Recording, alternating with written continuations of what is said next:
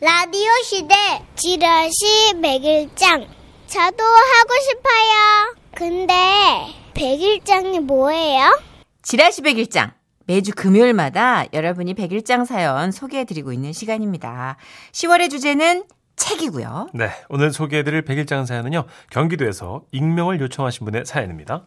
30만 원 상당의 상품 보내드릴게요.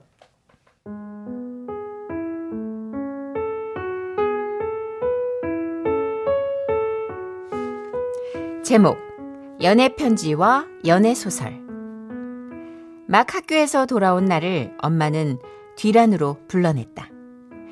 눈에 익은 필체의 편지 하나를 주시며 어서 읽어보라고 재촉하신다. 서울에서 대학을 다녔다가 요양차 고향집에 돌아온 언니의 애인한테서 온 편지였다. 편지에는 이제 겨우 중학생이 된 내가 알 수 없는 한문과 영어까지 쓰여 있었다. 어여 읽어봐, 얼른. 엄마에게 읽어줄 수 없는 조금 민망한 대목에서 나는 선뜻 읽지 못하고 마른 침을 삼켰다. 아이고, 저, 왜 우물거리는겨? 한자도 빼먹지 말고 똑바로 읽어. 아니 여기 영어가 써 있어갖고 잘 모르겠는데 이? 중학교까지 댕기면서 왜 영어를 몰라? 비싼 월사금 내고 학교는 괜히 댕기남? 얼른 읽어. 아 그럼 언니가 읽어요 아이고, 그래요. 까막눈인 내가 하니요. 그랬다. 우리 엄마는 글을 몰랐다. 그래서 언니에게 온 편지가 더 걱정되고 더 불안했는지도 모른다.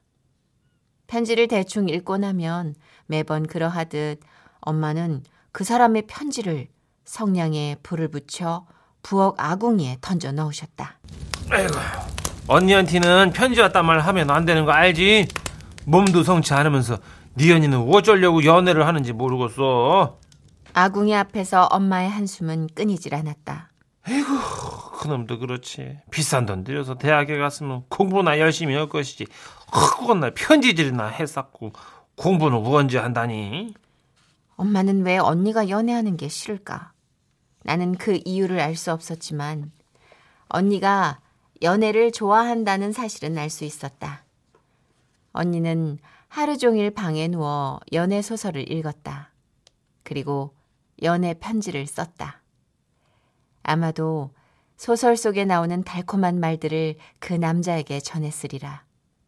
나도 연애 소설 읽고 싶다고 하면 언니는 번번이 넌 어려서 안 된다고 했다. 난 그런 언니가 얄미웠고 그래서 어쩌면 엄마와 공범이 된 것을 즐겼을지도 모르겠다. 그렇게 나는 엄마와 함께 언니 애인의 편지를 수도 없이 태워버렸다. 그러나 꼬리가 길면 잡히는 법. 자꾸만 편지가 없어지는 걸 눈치챈 언니가 하루는 나를 빵집으로 불러냈다. 그 사람 편지 가로챈 거 너지? 어? 어? 예전부터 눈치채고 있었어. 그 사람 편지가 네 책가방에 있는 거 봤거든. 편지에 편두통이라는 말이 있어. 그게 뭔지 사전을 찾아봐야지 했다가 깜빡했는데 그걸 언니가 보고 말았던 것이다. 앞으로 편지 오면 엄마한테 말고 나한테 줄래? 그러면 이런 빵도 자주 사주고 또 네가 보고 싶어 했던 소설책 보여줄게. 진짜? 그럼 나는 뛸 듯이 기뻤다. 언니 책상 서랍에 숨겨져 자물쇠로 꽁꽁 묶여 있던 그 연애 소설을 보여준다니. 나는 언니의 이 달콤한 제안을 거절할 이유가 없었다. 그날 이후 나는 편지가 올 시간이 되면 문 밖에서 우체부 아저씨를 기다리고 있다가 언니에게 전해주는 사랑의 배달부가 되었다. 엄마는 가끔 물으셨다. 아니 우째 그놈은 요즘 큰 편지를 안 하는겨? 뭐 이제 연애질 그만하기로 했나 보지 아이고 참 별일이요. 네 언니가 속상해는 아니요? 모르겠어 에이구 몸이나 좀 건강했으면 좋으련만.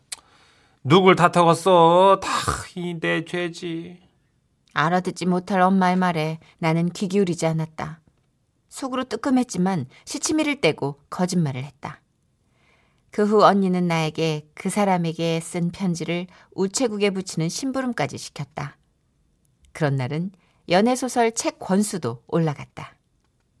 그런데 그게 화근이 될 줄이야.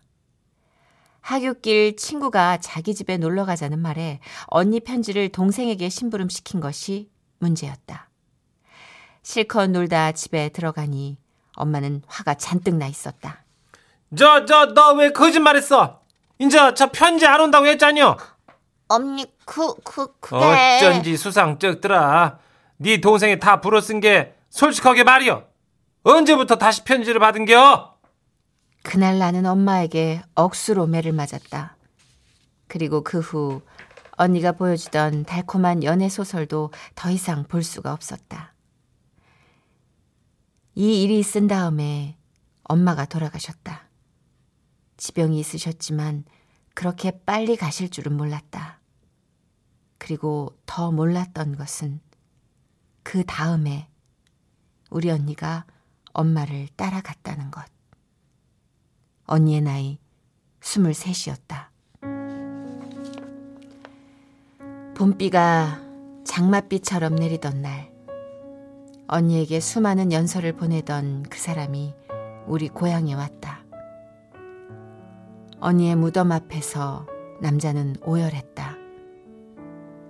연애 소설처럼 달콤하지 않았던 두 사람의 새드 엔딩. 이럴 줄 알았으면 언니의 편지를 열심히 전달하는 건데. 언니와 그 사람에게 많이 미안했다.